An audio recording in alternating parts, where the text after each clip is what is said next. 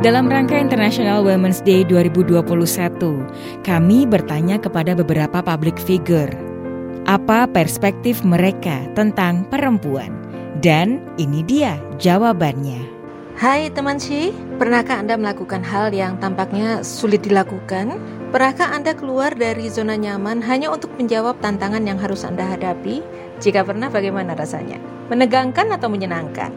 Saya merasakan dua-duanya menegangkan iya, menyenangkan juga. Ya, termasuk bagaimana saya sampai di titik ini tidak lepas dari bagaimana saya menantang diri sendiri untuk mengetahui seberapa kuat sih saya bisa menghadapi sesuatu, seberapa kuat sih saya bisa menjalankan sesuatu yang tidak pernah saya lakukan sebelumnya.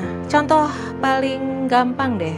Belakangan orang mengenal saya sebagai penulis. Awalnya hanya karena seorang sahabat yang dia punya agensi penulisan tahu bahwa saya pernah menjadi wartawan media cetak, dia mengajak saya untuk menjadi penulis, menjadi bagian dari timnya dan alhamdulillah saya mendapatkan klien-klien yang luar biasa. Itu bukan sesuatu yang saya rencanakan. Ini adalah kesempatan. Bisa nggak ya saya melakukannya, saya menantang diri saya sendiri dengan pertanyaan itu. Bagaimana saya tahu bahwa saya bisa atau tidak melakukannya kalau tidak mencoba? Tantangan itu merupakan satu cara untuk saya mengukur sejauh mana kemampuan saya melakukan sesuatu. Apakah selama saya menantang diri saya sendiri selalu berhasil? Hmm, enggak juga. Saya pernah menantang diri saya waktu mendapatkan kesempatan untuk menjadi marketers dan di mata atasan saya waktu itu yang merekrut saya, dia melihat bahwa saya berhasil karena ada progres. Tapi yang saya rasakan adalah progres itu tidak sesuai dengan target yang saya pasang, target yang perusahaan juga pasang. Di situ saya merasa, hmm, oke, okay, tantangan ini sudah terjawab dan ukurannya cuma sekian. Jadi ya sudah, berarti bidang saya bukan di sini. Nah, jadi teman sih, sebenarnya bagaimana kita men-challenge diri kita sendiri itu untuk mengetahui seberapa kuat kita, seberapa jauh kita untuk melangkah dan kita akan mengetahui potensi terbaik kita itu yang mana.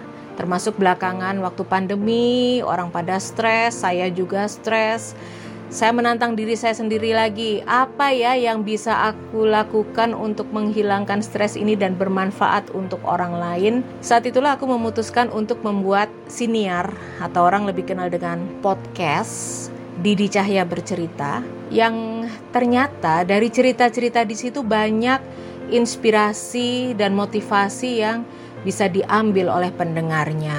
Jadi seperti punya mainan baru. Nah, jadi teman sih, coba cari apa sih sebenarnya yang bisa dilakukan. Kalaupun itu sulit, coba aja, lakukan aja untuk mengetahui seberapa mampu kita, seberapa kuat kita. Karena apa pun itu nanti jatuhnya ya ke kita sendiri.